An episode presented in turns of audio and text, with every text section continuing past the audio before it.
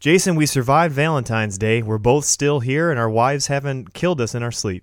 Yeah. Yeah, no, I, I think Valentine's Day went pretty well for my my wife and I. This is our man seven seventh year celebrating Valentine's Day together. That's pretty nice, man. I, we dated for three years and we've been married for four, so seven. Dang, I'd have Do to the do some. math. I'd have to do some quick math on myself. What has it been like? Fifty years for you? Oh, I- that's not even like that's not even funny, Alex. What? It's a little funny. I'm not that old. You're not that old. You're young and spry. Yeah, Oh. but my math really sucks. What, what about fifteen years? Would you say? Dang, I've known Jess since 03. Oh, three. So that's fourteen years. I was close. I'm double you, man. I'm probably 13. This is probably lucky. This was lucky 13. Oh man. So what do you guys usually do for Valentine's Day? Anything fun and exciting? Oh, we don't really celebrate it. It, I mean, in theory, it is a Hallmark holiday. Yeah, we might do like a date or something, Yeah. which might be ordering like take takeout and bringing it home and putting the kids to bed early. We do that every Friday night. But on Valentine's Day, it's special, you know. Yeah, a little bit special. Jess hates when I buy her flowers. I've Yeah. only done it like once or twice. And she's like, hey, this was a tremendous waste of money because they're just going to die. Yeah, like get her something that she likes, like chocolate or something like that. Yeah, we usually like, I usually get her. So like this Valentine's Day, I got her a uh, bag for her roller derby gear. Nice. She So- probably needs it. Yeah, and she did. She needed one real bad. So just real practical, real simple. I'm always I'm always about functionality over fashion. You know what I mean? Like Yeah. I would if I'm going to buy something, I want it to be very functional. I'm not buying it because it's fashionable. yeah. You know what I mean? But I mean, enough about Valentine's Day. We have something incredible to talk about. Jason, you have literally cleaned out your entire house pretty oh, much. Oh yeah, man. and you've you've become a, a minimalist pretty yeah, much. I'm working on it. I still have a ways to go, Alex. I did learn that my wife, Jess, is a minimalist I'm right there with you, man. already. Yeah, Shauna is too. She gets really mad when I bring stuff over for you. like we're sitting right here in my mm. basement, right here in Flint, Michigan. yeah. And literally everything in this basement, except for her clothes that she's waiting to get washed, is mine. yeah. And I don't my know basement how it was the same. My basement was exactly know how the that same. happens, dude. I have tubs of hockey cards from the late 80s and early 90s that are worth absolutely nothing. Oh, you should make like wallets out of them and give them to kids. I was going to make like posters of Oh yeah, Mullet picks, You, I guess you like- could do that. mullet picks. Yeah, because all the players, like in '91, had these gross mullets. Jaromir Jagr. Yeah, his was legendary. though. Oh my But gosh, every that player guy. had one. Dang. So I'm gonna make like a poster and just make a whole. I could make like a whole wall the mullet wall. of like score '91 hockey cards Dang. that are worth nothing. Dang. Well, But man, I cleaned out so many kids' toys. Man, I'm writing a, a thought. You know, my yeah, what we're my- calling blogs nowadays. going minimalist series that I've got going here as Jess and I clean house and we cleaned house in a big way. Like we already switched all the rooms that everybody sleeps in. Wow. So I mean that's what that's what I wrote about uh, that's last week. right. I forgot your your bedroom is in the basement We now with the our- spiders. I, oh. dude, not cool. not cool. Strike two, Alex. I have been like researching pesticides and safe like ways to kill bugs. Like there's diatomaceous earth, like which is like these old like algae, like old hard algae basically. So it's like super safe, but it like shreds the exoskeletons on bugs. Nice shredder. Yeah. And so like I'm gonna powder my entire basement with that stuff because I am terrified of bugs. That was like our one hesitation, like moving down there. Well, but wait till animal facts for Jason later in the episode. dude, to see the look on Oliver's face when he got his own bedroom was priceless. really? Yeah. Dude, it was something special. Like he was so pumped to get his own bedroom because all three of my boys shared a room. I mean, you saw it. Like Yeah. They were packed in there like sardines, and they keep growing like crazy. Mm-hmm. So the space was getting smaller. But but, yeah, this past weekend, I cleaned out all their toys. I'm gonna post before and after pictures. It'll blow your mind. Wow. dude, we got rid of so many toys. I need to do that. I need to do that. Yeah, you might have more toys in your basement than my kids do, Alex. Not more Legos. They're blowing you out of the water in the Lego department. Just Well, Jason, you you bring up you bring up a point about how just the the fact that you got to see your son's face and like how that's just that priceless moment that like will always be ingrained in the back of your brain. I had that also this weekend. Yeah. Uh, so we kind of did Valentine's Day a little bit different because I mean last year my daughter was two months old, yeah. so we couldn't really do anything. Yeah, she's pretty much a blob at that point. So, but now, you know, she's 14 months old. We did something. I, I, I took the girls down to Ann Arbor, Michigan. Yeah. And Ann Arbor is about an hour south of Flint. And we went to, it's called, the, it was called the Hands On uh, Children's Museum oh, in I've Ann heard that place is rad. It is super awesome. And just my daughter, she's 14 months. She's walking around. She doesn't really know what's going on, but like when Yeah. to see her get excited about all the different exhibits because it's basically like a science museum, but like it's like for kids like four and under that they can understand and they can learn and they can do things. Like they had this really cool. Um, it's called a laser harp. Nice. And that sounds intense. It's like a some- laser. lasers. I want sharks with freaking laser beams on their heads. Um, but so like the way it works is it has these lasers, and whenever the laser is disturbed, it sends a frequency to a speaker, and that puts out a tone. And so like you you could literally like play harp, and there's no strings; it's just lasers. That That's you, awesome. It's you know it's what uh, futuristic David would play. You Yeah. know what I mean? but playing his laser harp. That's the that's the harp of heaven right there. Al- also, I, I do want to point out that I uh, not only did I get to see my daughter's face just light up when we went to this uh, museum, but I also skipped church Oh, this Sunday. I wasn't there, Sinner. and the reason why I wasn't there is because I was shooting guns. Oh, like double sinner, Alex. You know how I feel about guns. But we'll get into that in a different episode. but I mean, that one's coming down the road. I had a really great time hanging out with my family, and I did go to my small group later, so I made up for it. Yeah. But Jason, why don't you tell everybody why we're what we're talking about today? Well, I'm just wondering, Alex. You missed church, but did you take in any sermons by chance? You you listened to some of your favorite mega pastors? Uh, no, I actually No? didn't. I, I've been listening to audiobooks like crazy. Oh yeah, I just got done with uh, the Shawshank Redemption by Stephen King. nice. I wanted to hear how There's the, a movie on that, you know. Yeah, with- I listen. with The movie's really, really good, and I would even say that this is the one occasion where the movie is better than the book. yeah. But the book was still really, really good. So that's what I did all day Sunday. Listen to Shawshank Redemption on audiobook. a word from our Lord, Shawshank Redemption. I'm the guy who can get you things. My name's Red. Get busy living or get busy dying. Oh, we can do quotes like that all the time. We'll just wait. We'll let the boys from Red Rum Theater take that one. But what what we're talking about today is another one. I won't say it.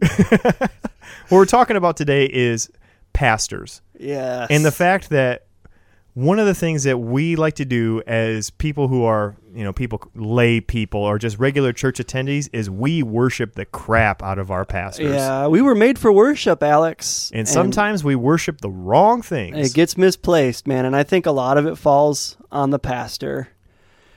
I mean, yeah, kind of. I think it goes both ways, but still, like, if the pastor's starting to see it, he should recognize it and then Yeah, shut it down. Shut it down, and I bet that's way harder to do Yeah. than it, than it even sounds like because that's gotta. There's an element of that that's gotta feel nice to get some recognition because a pastor's job is ridiculously hard.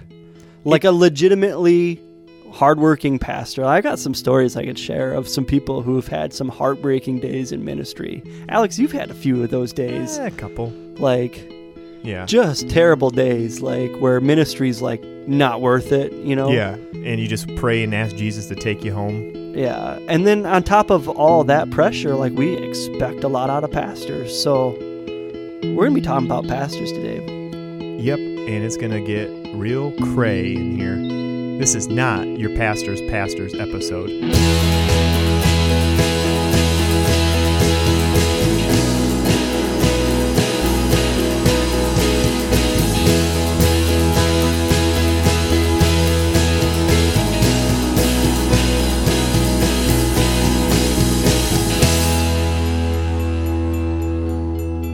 Those were some nasty candy hearts, man. Yeah, it, I mean, it is Valentine's Day, and you got to get those conversation hearts. But Jason, those were gross. I wouldn't know because I'm not allowed to eat them. But Yeah. Well, I was eating them for you and not working, dude.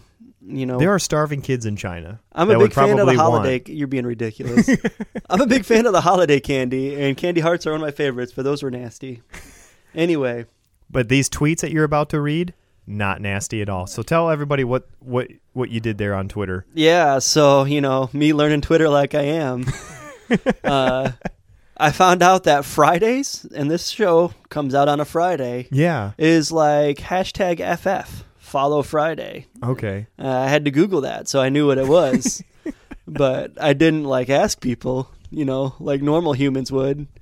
I, you know, I just sought out the answer for myself via the internet. Thanks, Google. I don't have much of a social life, Alex.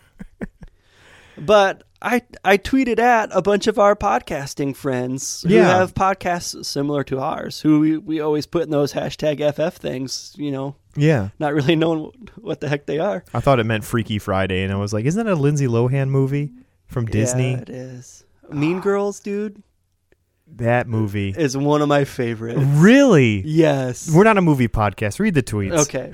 All right. So basically, I asked people. I said, "Do people worship their pastors?" Thoughts? Question mark. Interesting. Yeah, and I got a lot back. So Christian alcoholic says this. He says yes, and it creates unbearable pressure like that which led to Perry Noble abusing alcohol. I can see it. Yeah. I can see it for sure. We're sure. gonna get to that in a little bit. Bros, Bibles, and beer says it happens. People probably aren't aware they do it though. People crave strong leaders. The question is, how did Jesus lead? By humbling himself. That's not very popular. We're gonna read some scripture to go along with that. I think I think it ties in. But Mhm. yeah, humbling is not like uh, it's not a popular thing. and then if for you like acknowledge the fact that you're like, I'm being so humble right now, then you're prideful. I know. I, I acknowledge that I'm humble all the time. I really do. Like, if I don't say it out loud, I'm definitely thinking it. Like, I'm like the most humble person I know right now. well, you got some more? Yeah, method theology, which we had like a lengthy discussion, discussion, discussion. Discussion? Yeah, we had a lengthy Discussion. discussion on inerrancy, Yeah. and I think we're gonna ask them to come on and talk about inerrancy. But said it's kind of mute for me.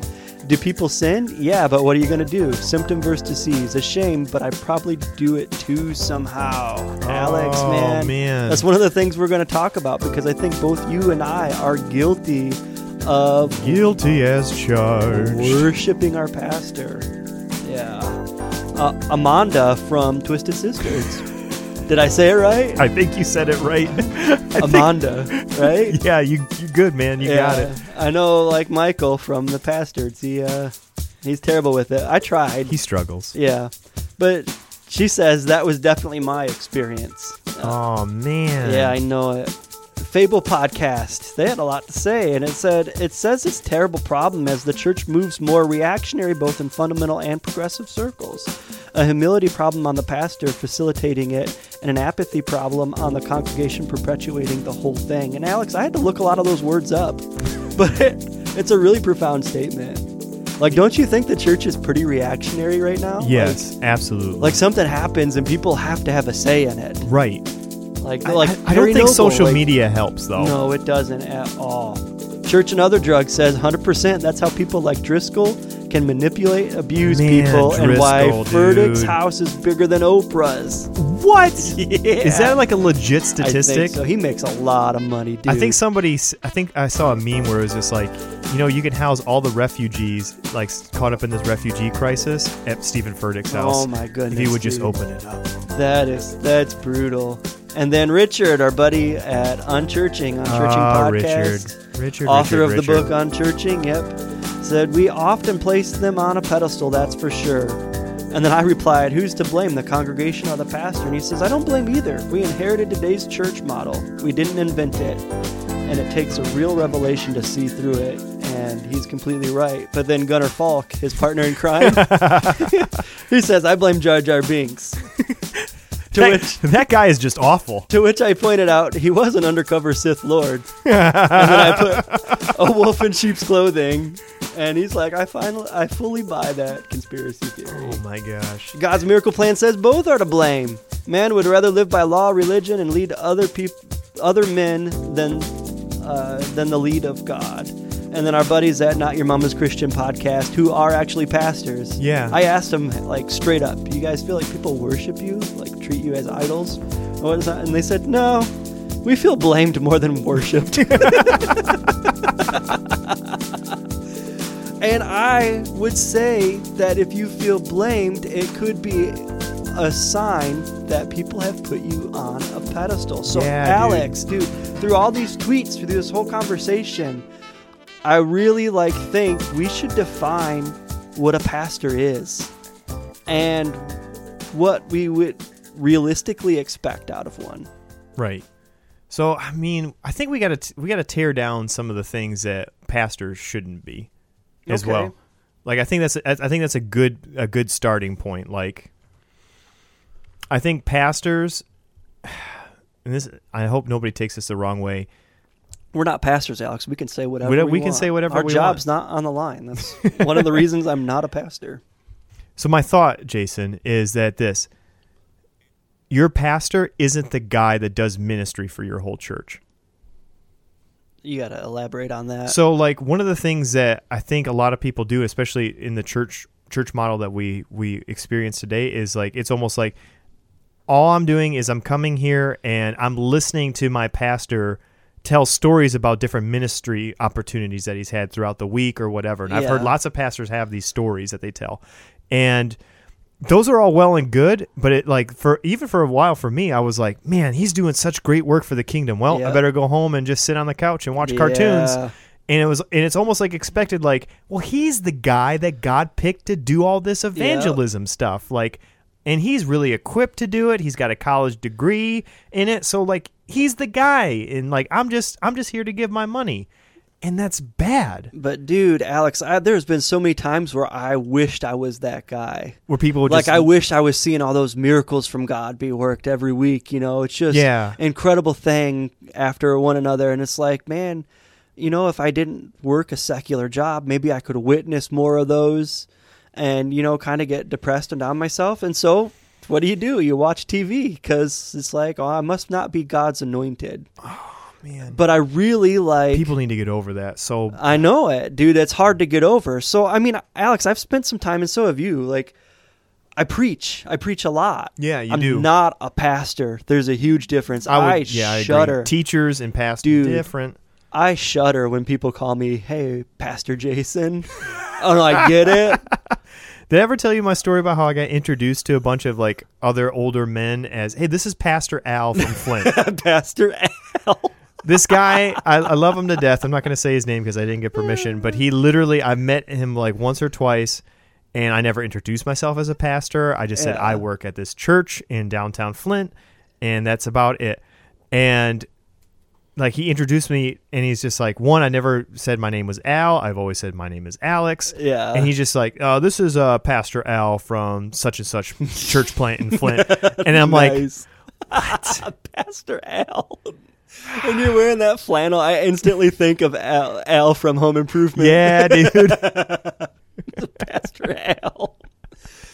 Dude, but I've I've I've preached. I've I have filled in for our pastor and I've preached to crowds of 300, 400 people on a Sunday morning. Yeah, it's intense, dude. It's humbling. Yeah. And that's like to me that's when I realized I'm I'm up in front of all these people and I'm preaching.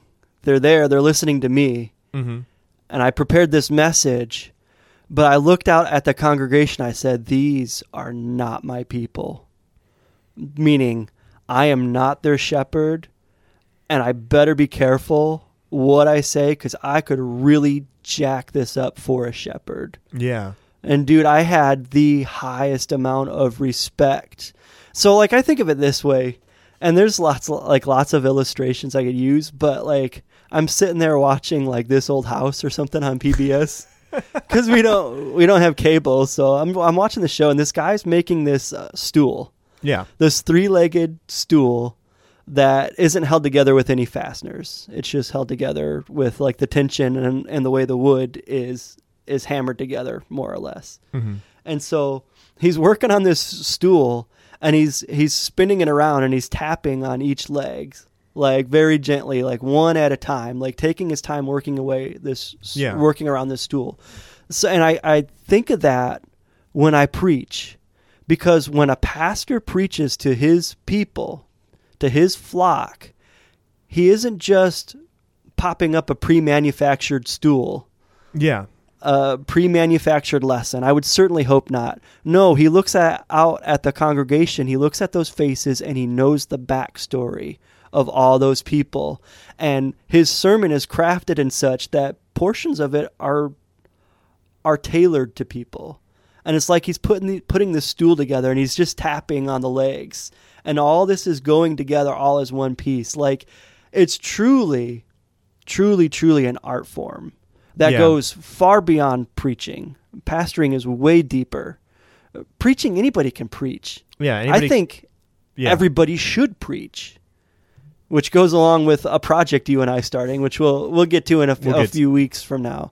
But everybody can preach. Everybody should preach to a certain degree. Yeah. We don't all have to sound the same. That's not what I'm getting at. But not everybody should be a pastor.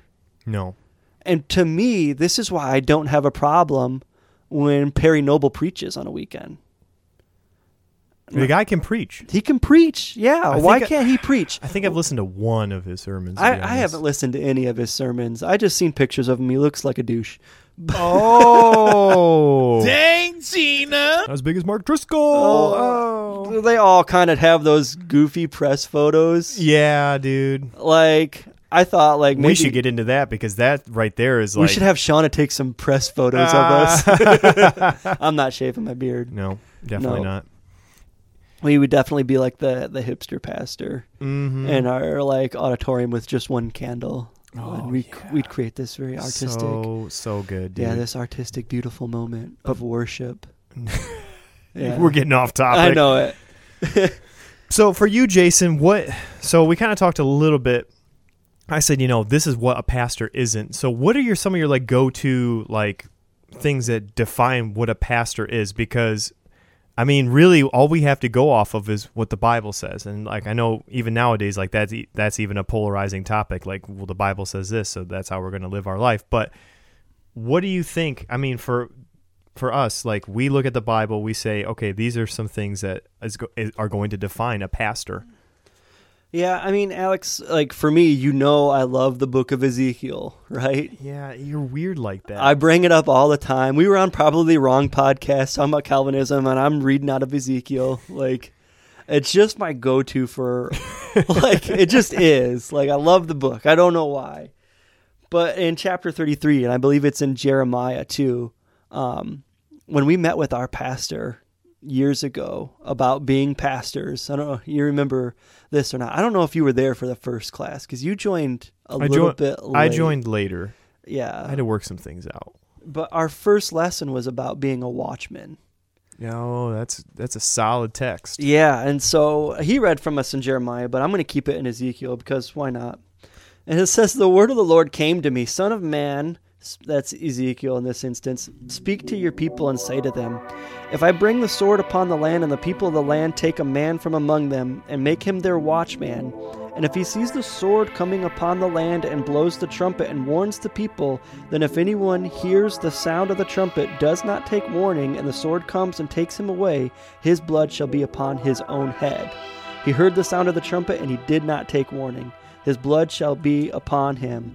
But if he had taken warning, he would have been saved, he would have saved his life. But if the watchman sees the sword coming and does not blow the trumpet, so the people are not warned, and the sword comes and takes one of them, that person is taken away in his iniquity, but his blood I will require at the watchman's hand.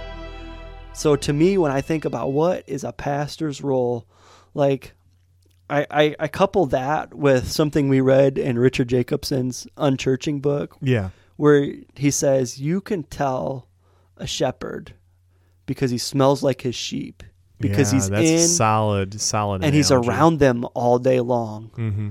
and he's with them and he's guiding them and he's leading them and he's with them all day long. He smells like his sheep, and to me, he's looking out for them. He's he's keeping an eye on danger, and that's what I get out of this Watchman passage here. It's like I, I'm here, and I'm going to declare warning when it comes. Like you better watch out. I'm going to speak some hard truths into your life. Like if you don't take care of these, this could happen. And if I don't warn the people, if I'm the pastor and I refuse to warn the people that, hey, this could come,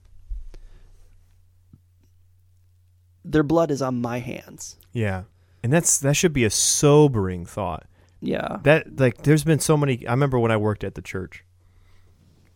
I would have a bunch of kids come up to me because I would go and preach at different colleges because Flint is actually turning into like a college town in my mind.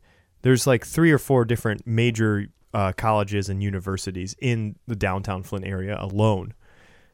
And kids would always come up to me and say, I feel called to be a pastor. What do I need to do? I said, and I basically said, like, uh, before you pursue it, make sure it's really what you want to do. Oh, yeah. Because it's not something to be taken lightly. No. Like, you're going to be held accountable to God for what you do Yep. as a pastor. And it's like, there are so many guys that are going into ministry, they have no idea. They literally just think it, I'm going to collect a paycheck. I'm going to teach Bible studies for the Yep. rest of my life. And that's not a pastor. Yep. I'm going to babysit Christians. Oh, Ernesto. Ernesto said that. That's that's stick that's stuck with me for a It while. It did man. me too, man. That's that's heavy. being a pastor is heavy work. Like I have heard some horror stories. Yeah. Like imagine like I'll use one for my dad from example. My dad was a pastor. I'm a pastor's kid. Mm-hmm. I got all kinds of fun stories about the church. Bunch of jerks. So my dad gets a phone call and it's the cops and they say small town, small church. They say, "Hey, there was an accident and we found a Bible in the front of the car and it had a pamphlet for your church in it. We think these kids go to your youth group. We can't identify the bodies cuz the wreckage is so bad. Can you come and identify the kids?" So he gets out there and he says he could only identify the kids by what shoes they had on. Oh my god. So imagine that's your typical Wednesday night. Then he gets a phone call same night. Cops again, hey, your church was broken into and all the sound equipment was stolen out of it. So now let's hear you bring a message from the Lord on Sunday morning and tell me that being a pastor is not a weighty job. Like I have a tremendous amount of spec respect for like for small town pastors. yeah, dude. I mean, I'm not talking mega church. I'm talking like the the pastors The who guys are who in it. actually smell like they're sheep, like you said before. And isn't that weird? Like the guys that are actually know their people and are really like intertwined in their lives, like they usually have the smallest congregation. Yeah, and guess what? I you think that's interesting. You you you probably haven't seen them on Twitter. yeah. You you probably haven't read the book that they wrote. Yeah. You probably haven't heard the new song that they wrote and seen it on YouTube and been learning the tutorials for it. Because they're extremely humble and they're all about other people. Mm-hmm. And, and they can only do so much because Yeah, you you you can only stretch yourself so thin. That's why I'm like I don't I don't think the mega church model's working very well. no, I think there's instances where it can work, but I think, I like think there's obviously there's pros and cons to everything, but I just don't.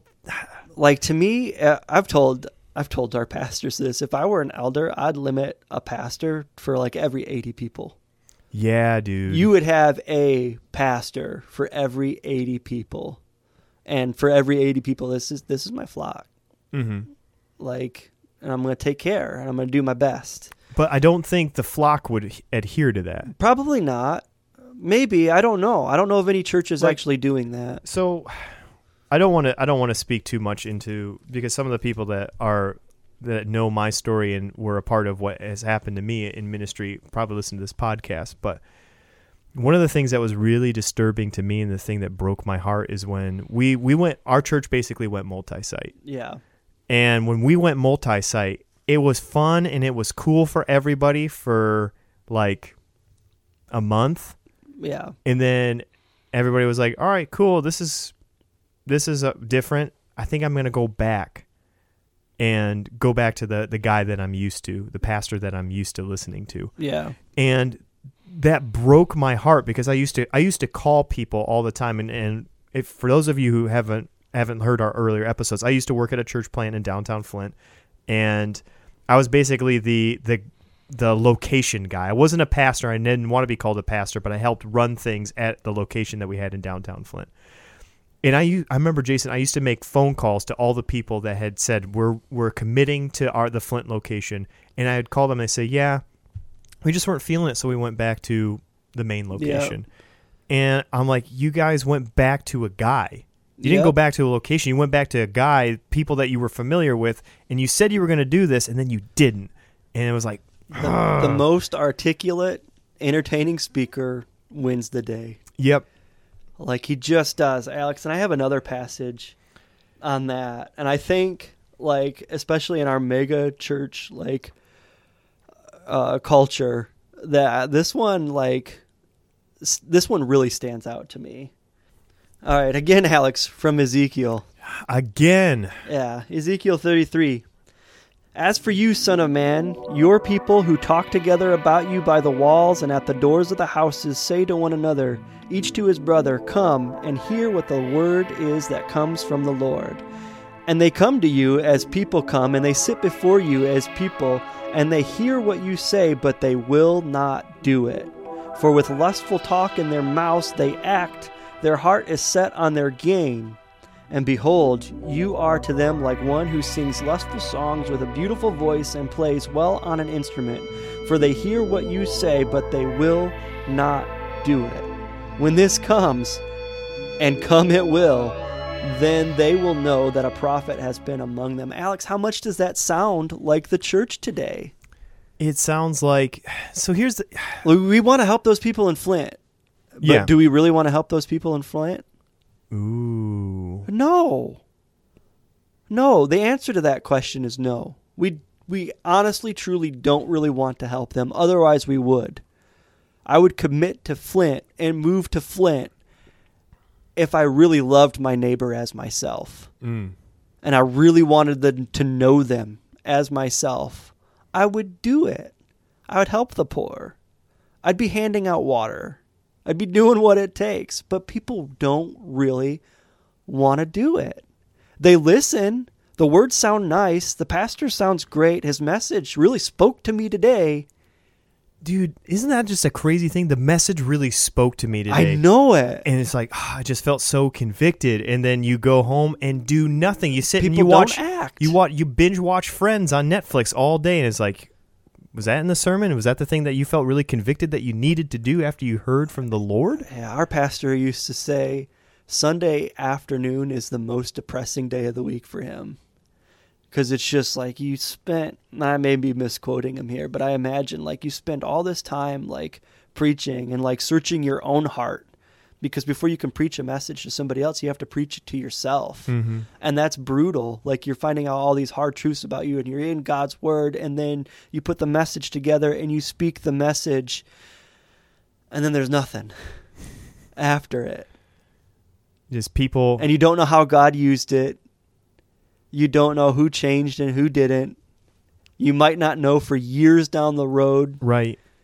You probably have that one a hole Christian who says, Oh, Pastor, great job. I love you. I love the message. Great stuff. And then you see him being a fool on Facebook the very next day. That crazy? Depressing. That is so dude. depressing. But that to me, that sounds like the church today. That sounds like the megachurch culture. And here, Ezekiel is getting this word from the Lord, speaking to the nation of Israel. Thousands of years ago. They only cared about themselves. They only cared about their own lustful gain. Jason, that's that is really that is really sobering to hear to hear you say that. It's not me, Alex. It's the Lord Oh, from Ezekiel. wait a second. Did I just do pastor worship towards you? You I, did. I am so sorry. You know what? brother? Forgive me. I better kick myself down a notch, you know. Well, how about this? Why don't we take a quick break and we'll get back right into it after this. All right.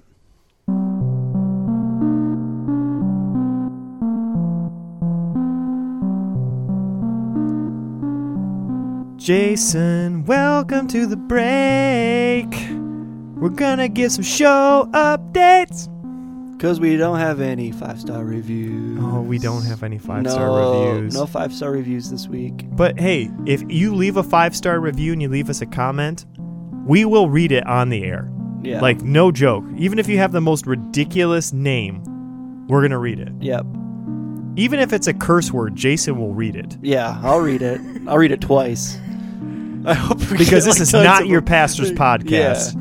Yeah. But Jason, you wanted to give everybody, aside from you know promoting the five star reviews, which that really helps us out. So if you have a five star review for us, or if you even have a comment or a critique to help the show become better, we'd love to hear it. Yeah. But apart from that, we have some show updates. Yeah. Tell us about our friend Keith. Our friend Keith Giles, man, his book is just taken off. They sold out of the first printing of it. So if I go on Amazon right now, I can't get any. I think um, his publisher's doing a reprint of it. So it will be available like very shortly. But isn't that cool? Like, You got a copy, didn't you? yeah, I did. You got a signed copy. I did. Yes. That's legit. You got a signed copy of Richard Jacobson's Unchurching. I'm really jealous. Yeah, So, I know. Richard, if you're listening, Jason would like a book too. Just saying. I mean, I have a book. It just doesn't have your signature in it. So let's make that happen. But yeah, so Keith's book just is flying off the Amazon shelves, Yeah. and people are reading it, and I'm so glad people are reading it. Yeah. Jesus Untangled. And, and if you listen to that episode, like Yeah, you episode know, 18. you know Keith's heart. Keith's heart He's is a good dude. preach. He basically is pointing people to Jesus. Yep. Get your eyes off of the Republican Party, get it off of the Green Party, get it off of the Democrats, get it off of the Libertarians. Focus on Jesus. Yeah. There's more power in the gospel to change people's hearts than there is in political Absolutely. endeavors. Like, And then the the other the other episode we want to we want to plug because we recorded this episode last week, and if you haven't listened to it, please go listen to it. Is our episode that we did with my good friend Blake. yeah. The and this is just an episode where we scratched the surface of sex trafficking, human Yeah. trafficking. I think there's like like you, Alex. You didn't know a whole lot going into it. No, I didn't. Like I had I had some exposure to it, but I mean I knew the moment that you brought up like Taken and Liam Neeson. That's about like, as much as I knew. Holy crap! Alex needs some education because Yes. that's that's all he's got. And like, there's lots of people like that though, and we think that okay, it's a given. People there's sex trafficking and human trafficking. Yeah, that's a thing, but we need to talk about it. We need to figure out how we can just shut it down. like well i mean just those conversations just Yeah. bringing the awareness like this is a thing this happens you know there was that that uh, uh, flight attendant who noticed Yeah, that story Yeah. is such a great story. who We need noticed so much more of that. yeah that girl like because she was a victim of sex trafficking was able to identify another girl everybody needs a working knowledge of that and that's how we that's how we crush this thing alex Yeah. and just loving people Yeah. like being intentional Mhm. Absolutely. Well, you want to get back in the episode, bash some more pastors? yeah let's bash some pastors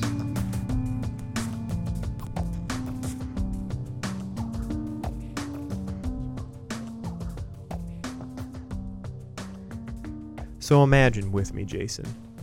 yeah Imagine you're this pastor guy, right?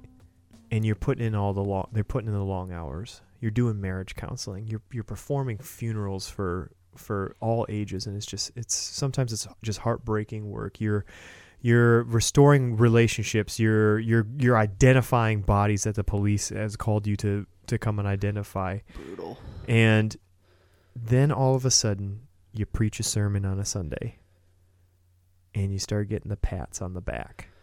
Woo. And it's like, you know what, Pastor? That sermon really spoke to me. You have a gift that God has anointed you. And then it's almost like, for me, it was hard when I had that. When I was in that position in Flint, people would come up to me and go, "Man, I never knew that about the Scripture." Yeah. And I was like, "Yeah, Oh, you have a way of preaching where it just it speaks to me. you gotten that." I have, oh dude. man, And I always say, "Nope, that was the Holy Spirit. I'm incapable." I I have to say that like people used to give me I- pats on the back, and I'm like, thanks, but like at the same time, like I can't take any credit for it, yeah, the worst thing you can do to me is tell me good job. dude. But I'm- the again- same way. Again, I'm not the pastor, so imagine all the hard work I've put in and getting that feeling like all the hard work I've done Yeah, is finally getting recognized. There's finally a payoff. God's finally blessing it. And up go the numbers.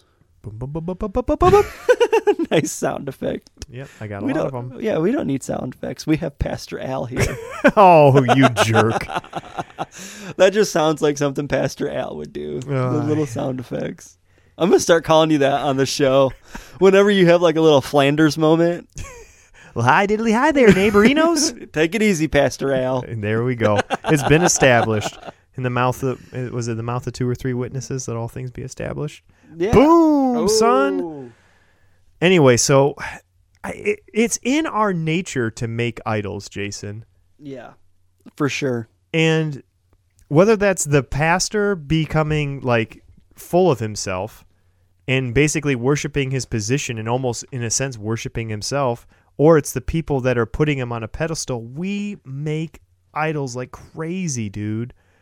Yeah. And here's my thing, Alex, is I think that 95% of the churchgoers listening to this have made an idol out of their pastor in some fashion or, or another. Tell me a story about how you've done it. how I've done it personally. How you've done it, and then I'll tell mine. Oh, man. Okay. So, what's an idol, Alex? Well, an idol is anything that takes the place of God. So, like I, for me, this is one of my go-to verses, and I know this, we're, we're reading a lot of Bible this episode.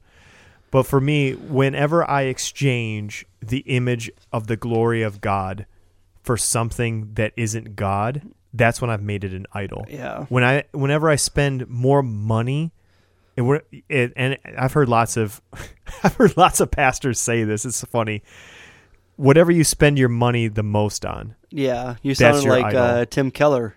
Yeah. Whatever you spend the most of your money on, whatever or your you time. spend the most of your time daydreaming about, whatever it is that, man, if I had that, I would be complete. Mm, And for me, that idol was ministry. And Yeah. guilty by association was our pastor, right? Because he's the guy that I wanted the approval from. He's the guy I wanted the pat on the back for from. So I'd go and I'd preach at an old folks' home. And I'd be waiting for him to say, Hey, how did it go, Jason?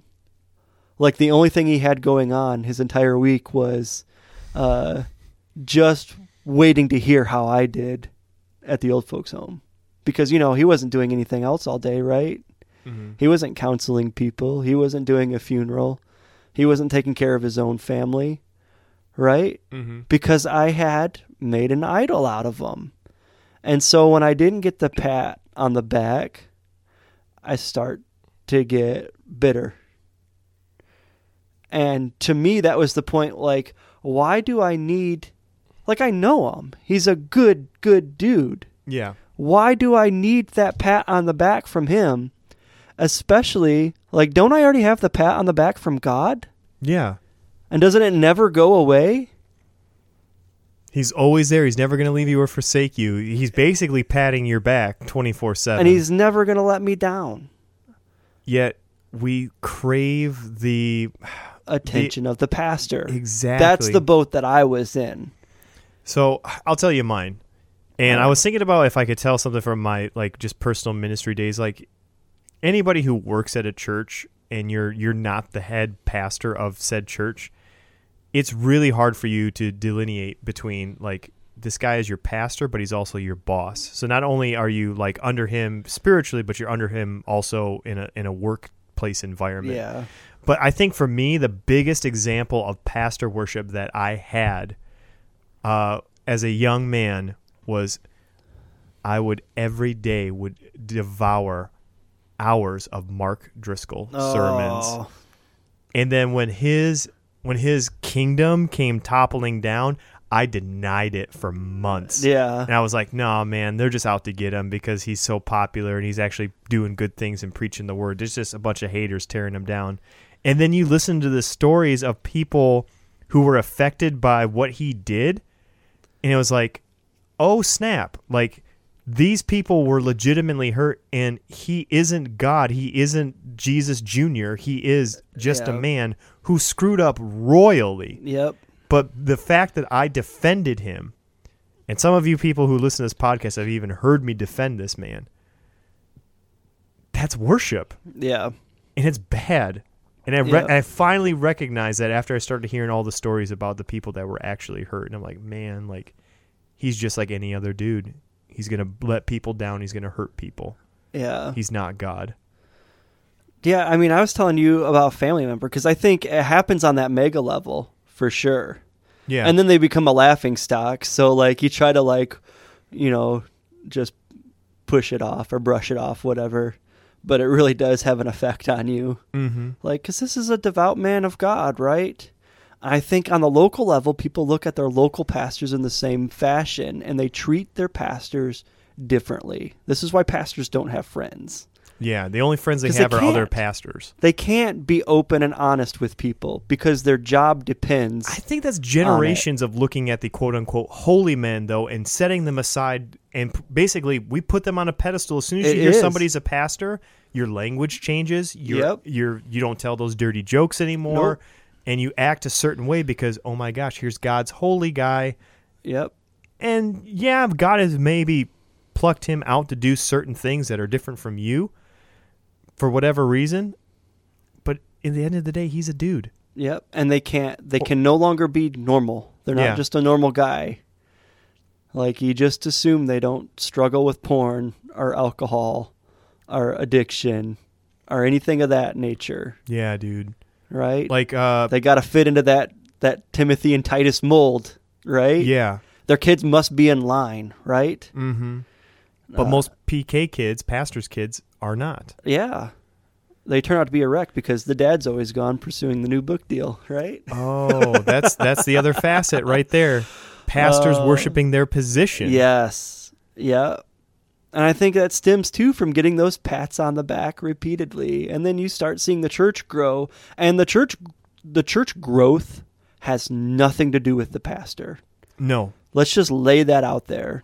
Like we God know builds His church. Yes, he builds it, and it's often like in Acts chapter nine, the people walked in the fear of the Lord and the comfort of the Holy Spirit, and God added to their number daily. Mm-hmm. The people listened to a fantastic uh, message from the pastor, and the Lord added to their church daily. No, it doesn't work that way. The the pastor does nothing. He does nothing. Mm-hmm. God does it. Yep. But There's- the pastor thinks that he's done it. Some of them do. So once the pastor has this King David moment and where he looks out at his kingdom and he says, Look at the kingdom I have created. Look at the church I've created. I am the brand, Oh, Mark Driscoll. Yeah. You know they had a contingency plan, like when he died. Like if if for something if something freak accident was to happen to him and he died, they were basically gonna do what they did uh, when he left. And I just think that's crazy. Like when Oh, we dissolve, lose, dissolve into separate yeah, when we lose our guy, there's no possible way we can keep this giant church family together, about sixteen thousand people. So we might as well just dissolve it into all these separate locations because there's no way they're going to unite under Jesus and all be one church together. Yeah. Man, Let's just like let's not be stupid either. God's working in through that and Yeah. using that. he is. And maybe that that's probably the best thing. That's probably what needed to happen in that I'm, situation. I I agree, but at the same time, it's it's really telling when the main guy, the guy that you've put on a pedestal, who and whatever you can you can add in any church, church uh, mega church pastor in there, the celebrity pastor, Steven Furtick, Perry Yeah. Noble, Mark Driscoll. Uh, I can't stand Steven Furtick. I don't like him. I haven't listened gonna- to any of his sermons. I usually see like videos of him on Twitter. We have we follow a lot of pastors on Twitter just to see what's going on Joel world. Osteen, Yeah, we follow them all, man. And uh, Creflo Dollar. we had pastors like crazy because we want to see what they're doing. yeah, Uh, we follow Benny Joyce, Hinn. Joyce Meyer. Benny Hinn, dude. We Yeah, follow we Benny Hinn. follow Benny Hinn. Just I slapping people in the people face. like. Well, who does not your pastor's podcast follow? And it's all these like mega pastors. We just like We want to see what's going on in the world. I totally lost the track. It's like watching NASCAR. Like you're just waiting for an accident. To, that's oh man, that's bad. yeah, But yeah, sad. But Alex, I got to get back to Ezekiel here oh, because there's more, man. Ezekiel, dude, is where it's at. It's basically like the sixth gospel. So listen to this warning to the shepherds of Israel. The word of the Lord came to me, Son of man, prophesy against the shepherds of Israel. Prophesy and say to the Lord God, Ah, shepherds of Israel, who have been feeding yourselves. Should not shepherds feed the sheep? You eat the fat, you clothe yourselves with the wool, you slaughter the fat ones, but you do not feed the sheep. The weak you have not strengthened, the sick you have not healed, the injured you have not bound up, the strayed you have not brought back, the lost you have not sought. And with force and harshness you have ruled them. So they were scattered because they were there was no shepherd, and they became food for all the wild beasts. My sheep were scattered; they wandered over all the mountains, and on every high hill. My sheep were scattered all over the face of the earth, with none to search or seek for them. Therefore, you shepherds, hear the word of the Lord. As I live, declares the Lord God, surely because my sheep have become a prey, and my sheep have become food for all the wild beasts, since there was no shepherd, and because my shepherds have not searched for my sheep, but the shepherds have fed themselves, and have not fed my sheep, therefore, you shepherds, hear the word of the Lord. Thus says the Lord God Behold, I am against the shepherds, and I will require my sheep at their hand, and put a stop to their feeding the sheep. No longer shall the shepherds feed themselves. I will rescue my sheep from their mouths, and they may not be food for them. For thus says the Lord God Behold, I, I myself will search for my sheep, and I will seek them out. This has been Daily Bible Reading with Pastor Jason. If you would like to subscribe to more Bible reading from Jason, you can get a hold of him at www.jasonreadsthebible.com. Thanks, Alex. I'm getting better at reading those passages, man. I mean, I feel like again, we're we're this is not your pastor's podcast, and we are doing the most pastor thing anybody does. But we're talking about pastors and we're not pastors, since the name Not Your Pastor's Podcast. I'm just saying.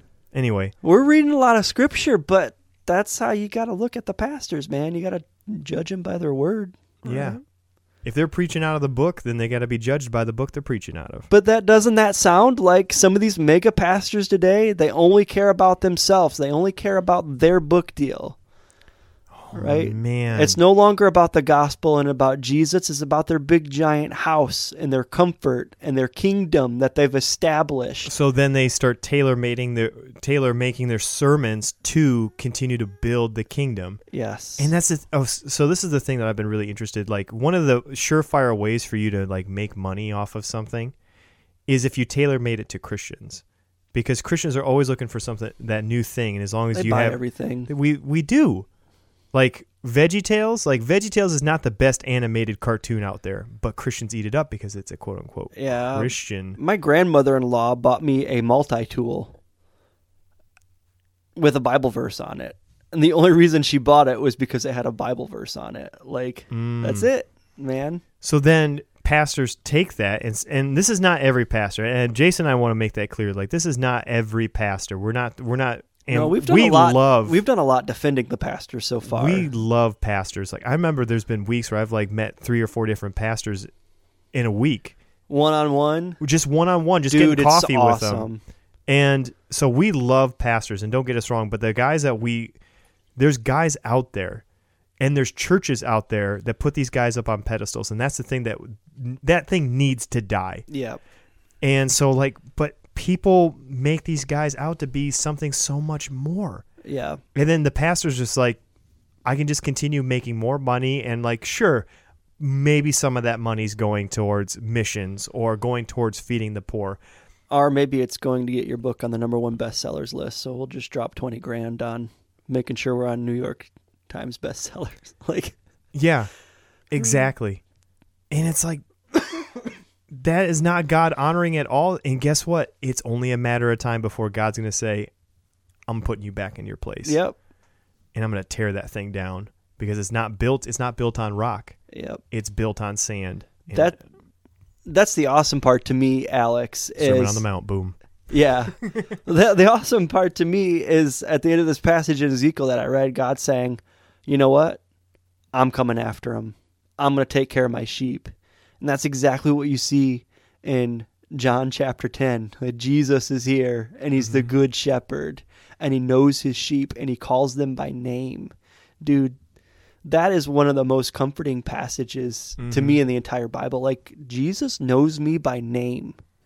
He knows Jason Duncan. Like that's how close he is to me.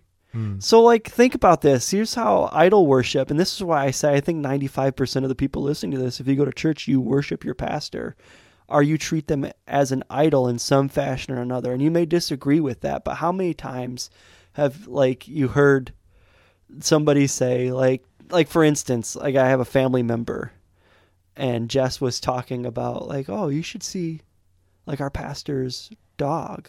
And he's like, "You- "You've been to their house?" You like, "Whoa, like what an honor, like what a privilege." You've Putting him on a pedestal. yeah, that's that pedestal. And I remember when we were studying to be pastors, that's what our pastor warned us about. He said, "Get off that pedestal as quick as you can." Mm-hmm. You know what? I mean, just be a normal person to him. That's why I've always appreciated the pastors that have talked about their their their shortcomings. Yes, exactly. Exactly. Like when they talk about their sin struggles and like their their th- like the way their thought life is and like how they even struggle with some of the same same things I've struggled with and it's like I can relate to a guy like that. I can't relate to the pastor that's got the mansion and that his, his all of his kids are well behaved. His wife is, you know, he- he's got the best marriage in the world. yeah, it's like- it's through your weakness that God has made strong, Yes. not through your might. yes. Like I don't I don't need you to be an awesome speaker for me. What I need you to be is there when I'm going through a hard time. Yeah. And if you're too busy speaking and crafting a message, or your church is too big where you can't recognize that one of your sheep is drowning Mhm. and needs some help, then you need to get some more shepherds in there, man. Like you just have to. Mhm. If it's in a mega church setting, or you got to find a way to knock it down a back or release some of your responsibilities of brand building, Yeah. more or less. So like good- all the brand building stuff has to go. Yeah. The only br- the only to go. brand you should need is Jesus. Yeah. That's it. And then anything other anything other than that is just it's not even icing on the cake. It's it's just it'll take away from the brand and I shouldn't say the brand, but it'll take away from the person and Yeah. work of Jesus. So a good example of a guy who literally is taking away some of those responsibilities. I I was listening to uh and this maybe tells a lot about me, but like I love Matt Chandler. And I was really cautious about listening to him because I never I didn't want to turn him into another Driscoll in my life. Yeah. But he did something that was amazing. I think he did this last year where he basically said, "I have not been a good pastor to you." And he's talking to his church and he's just talking to the location where he preaches at. And I haven't been there for my family. I've been missing my kids growing up. So he said, "I'm done writing books." He said, "I probably won't write another book until my daughter graduates high school." That's awesome. And his daughter's like 5 Yeah. his youngest daughter.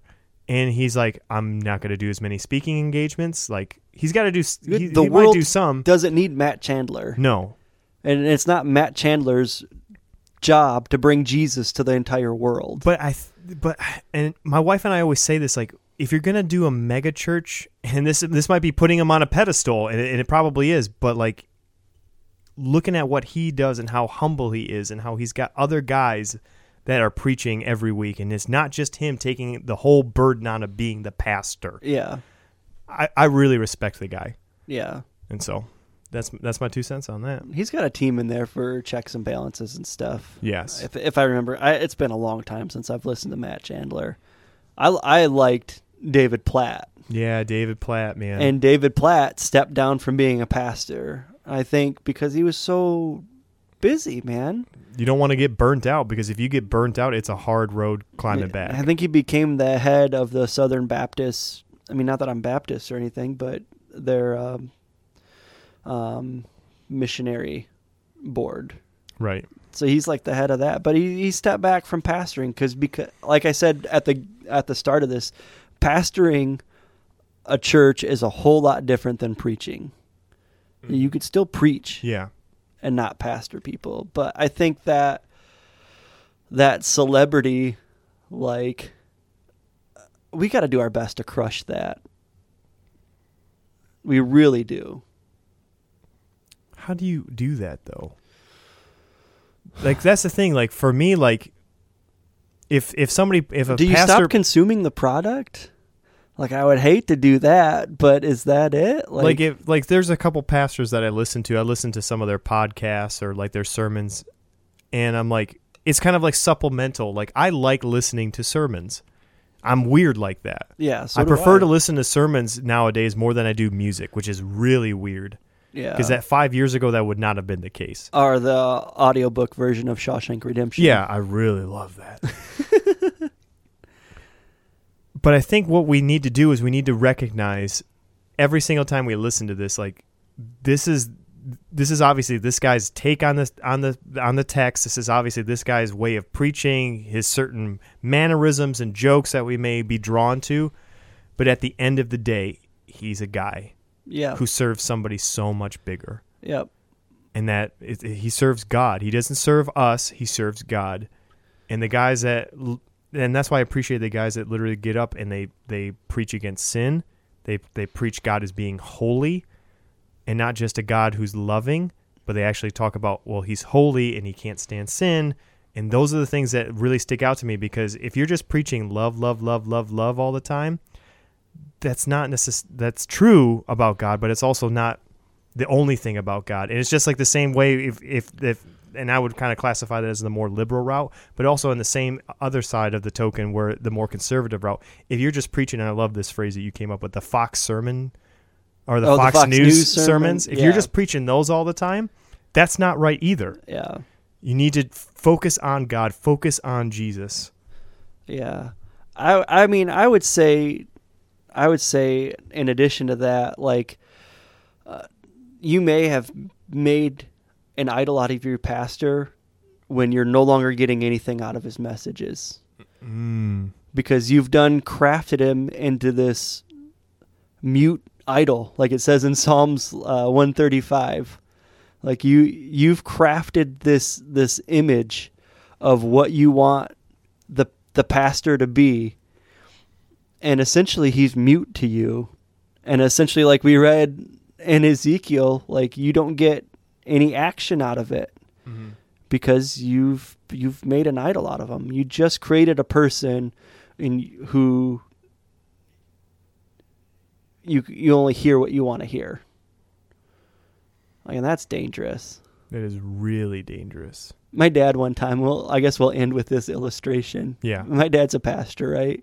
And he's a pastor at a new church.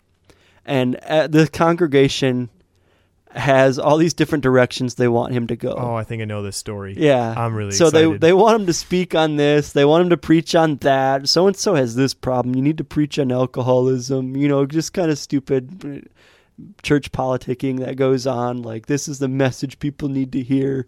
This is what we need you to speak on. And so he gets up on Sunday morning, and mind you, it's a small church. I mean, less than less than 300 people, maybe 150 people Okay. Uh, right around right around there. And so he goes to the people in the front row and he starts handing out a string to each of the people sitting in the first row. and he's holding on to one end of the string and the entire front row is all holding on to their end of the string. And so he's like, "Okay, everybody start start pulling your strings."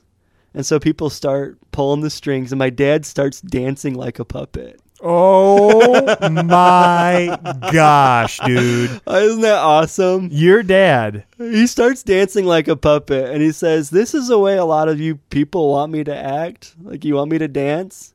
And then he took a pair of scissors and he cut the strings and he said, But I'm not going to. Oh. Man. Your dad. That's bold, man. That's bold. I don't want to put him on a pedestal too much, but that's awesome. yeah. Well, Jason, do you think we've uh, tackled this topic enough? Uh, probably not enough to most people's liking. I'm sure we've we've got some holes in there. It's hard to to cover something. It's a pretty this big, big topic, but it is. It's vast, but you know what we haven't done in a while? what's that? An animal fact for you. Oh my goodness! Uh, I'm. I think we're out of time for animal facts. No, I think we got some time. Here we go. Dang it, Alex. And now it's time for Animal Facts for Jason, the part of the show where Jason learns something about animals. All right, Jason, welcome back. Animal facts for you. Dude, I love doing these because I even learned stuff about animals. and this is an animal that I knew nothing about. I had even I didn't even have any idea that this these things existed until I think I saw it was on uh, Frozen Planet was the documentary. Yeah. And it was on Netflix. Before you get started, Alex, I do have to say, like the other day, I caught myself looking up some animal facts. Really? Yeah, I want to know how long birds could stay in flight without landing. How long? Ten months. 10 months? That's Yeah. the longest? Well, there's one special type of bird. I don't remember what the name of it was because that's not important. I just want to know how long. Was it an African swallow or a European swallow? Mm. No, it was like. Uh, That was a Monty Python reference, oh, by the I'm way. sorry. Have I'm- you ever seen that? I'm not a big fan. I like when he's Well- got the coconuts and he's making the horse noise. like that's as far as I've gotten in Monty Python and the Holy Grail. I don't get much further than that every time. Classic, classic. The Any- co- yeah, okay. All right, sorry. anyway, anyway, Jason. So this this ma- this uh, animal, I'm going to dedicate it to all of our our Michigan listeners All right. because you guys in Michigan, we're we're your people.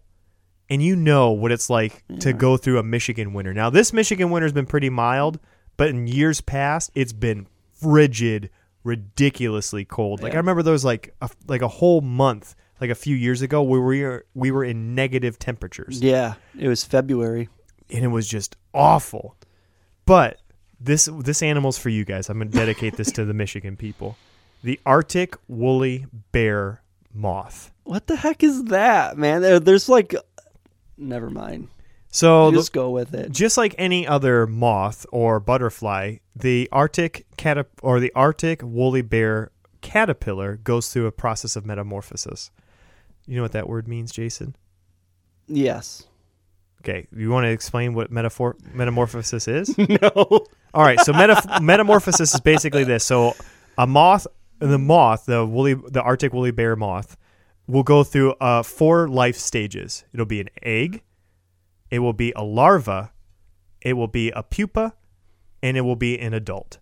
So basically, this animal is so fascinating because this animal, like it says in its name, it lives up in the Arctic. It lives in the Arctic Circle. It lives in Canada and Greenland, mainly is where you can find it. But this animal has a special way that it adapts to the freezing cold temperatures. So let me let me just give you a, a day in a life of Yeah, of- of because the woolly or the Arctic woolly bear moth. I mean, one of the reasons I like Michigan is because we don't have a lot of bugs here, and they typically die off in the winter. So this thing already terrifies me. That It cannot die. Actually, they do die.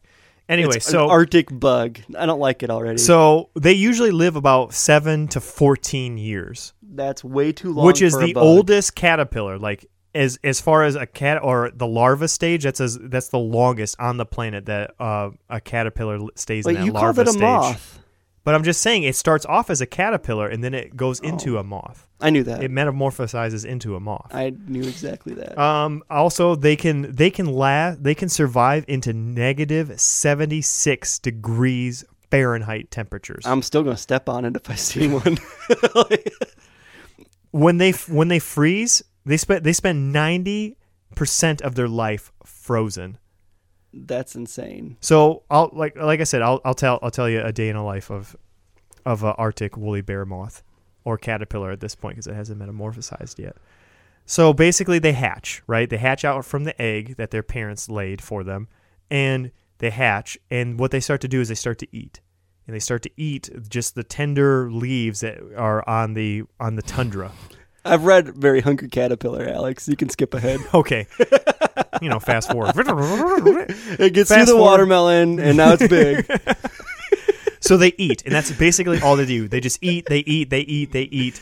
And then, but since the summers and the springs are so short in the Arctic Circle, they literally get under a rock and they are frozen as as the environment around them is freezing. They literally freeze solid, and their body creates this uh, cryoprotectant material that helps keep their blood from from freezing into ice crystals because that's how you die. That's how you freeze to death. Is when your blood and the water in your body turns into ice crystals and it, you basically like the ice crystals like pierce you and you like you That's just bleed out and you die. And so this animal, this this this caterpillar doesn't do that. It somehow I don't know how it is, but they just said like it's got something in its blood where it just it doesn't fully freeze. Its heart stops beating, br- it stops breathing, but then every spring when the weather starts to warm up, it unthaws and it resurrects. Sound like anybody we know? yeah. That's more than three days, though, dude. that is creepy. It makes So- me think of there's an So- X Files episode, man, where they're in the Arctic and they dig up these bugs and everybody dies. It's gross. anyway, keep going. This So- is creepy. So the the caterpillar when it's in the larva stage will do this for 7 to 14 years. It'll just eat. Because there's not like there's there's not a lot of plants up there in the Arctic. So it has to go off of the plants that it can find. Eat, sleep, and freeze. Yeah. That's what this thing does. basically instead of eat 14 pray love years. man. 14 years at the very max. So then at- at, some point whenever it gets to its its its point where it's you know stored up enough energy and it's eaten enough food, they even say like this the contents in its belly freezes and it doesn't like fully digest until it thaws out and like into the spring. Some of these bugs were alive when I was still in high school. Isn't that insane? Oh, it gets man. better though. It gets way better. So eventually they get to the point where they enter the pupa stage. And when it's in the pupa stage or its pupil stage, Yeah. for about two weeks, or what it does is it spins a silk cocoon around itself. And then for two weeks, it's in there changing and turning into no longer a caterpillar, but a beautiful gray moth. And then at that point, so you got to think, it unthaws. It's like, oh, dang, I've eaten enough food. I can turn into a cocoon. And then two weeks after that, it's like, okay, I'm a moth. I can fly. I've got all these flying abilities. This is really great. I need to find a mate because I don't have the cryoprotectant blood anymore. Oh, and so by the time winter hits for the moth, they die. Oh, So they literally have to go have sex Yeah. and then they die. Well, that's I mean, You you, go out with a bang. You know what I mean? yeah. I mean, But- you get your wings, you can fly, you have sex, and then you're done. Yep, pretty much. and but Jason, that's that's the Arctic woolly bear moth, Dude, and I hope you That's really interesting. I mean, they they are nature's Lazaruses. without a doubt, if I'm going to the Arctic Circle, man, I'm taking a box of mothballs. Like, let's see how they handle that with their little cryogenic bodies. Cryoprotectant blood. Yeah. Isn't that crazy though? That is- ninety percent of your life frozen. That it's almost like crazy. Christians in America. You know, they, they spend ninety percent of their lives on the couch after they hear sermons. But you know what they also might do when they're on the couch? What's that? They might be on their computer Yeah. and they might go to www.notyourpastorspodcast.com. And for that, we thank them. Yeah. And then they're going to go to our website and they're going to get their wings, Yep. probably have sex, and then die.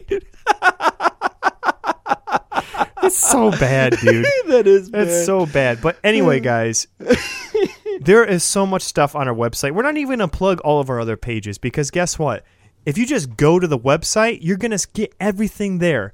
And we really want to push people to the website, not only because everything's already there for you, but Jason did a bunch of work on it. Yeah. And there's just there's blogs are there, some pictures that we Thoughts, post are Alex. there. We call Oh, them sorry. thoughts. Thoughts are there. We're gonna have new stuff that we're gonna post. We're gonna reveal that in a little bit. Um, We got a new project we're working on. we dude, I'm excited I for it. Am so I- pumped. Pumped, Next month, man, we're releasing this thing, and, and it's gonna be legit. it is.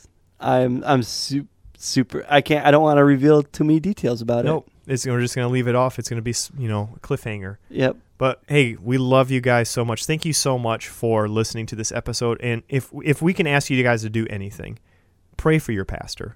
Absolutely. That's a good point, Alex. I mean, they do so much work, and and I mean, Jason and I being so close, so closely involved in the ministry that our church does, we see the just the the anguish our pastors go through, hmm. and just the we've seen them in some of their darkest days.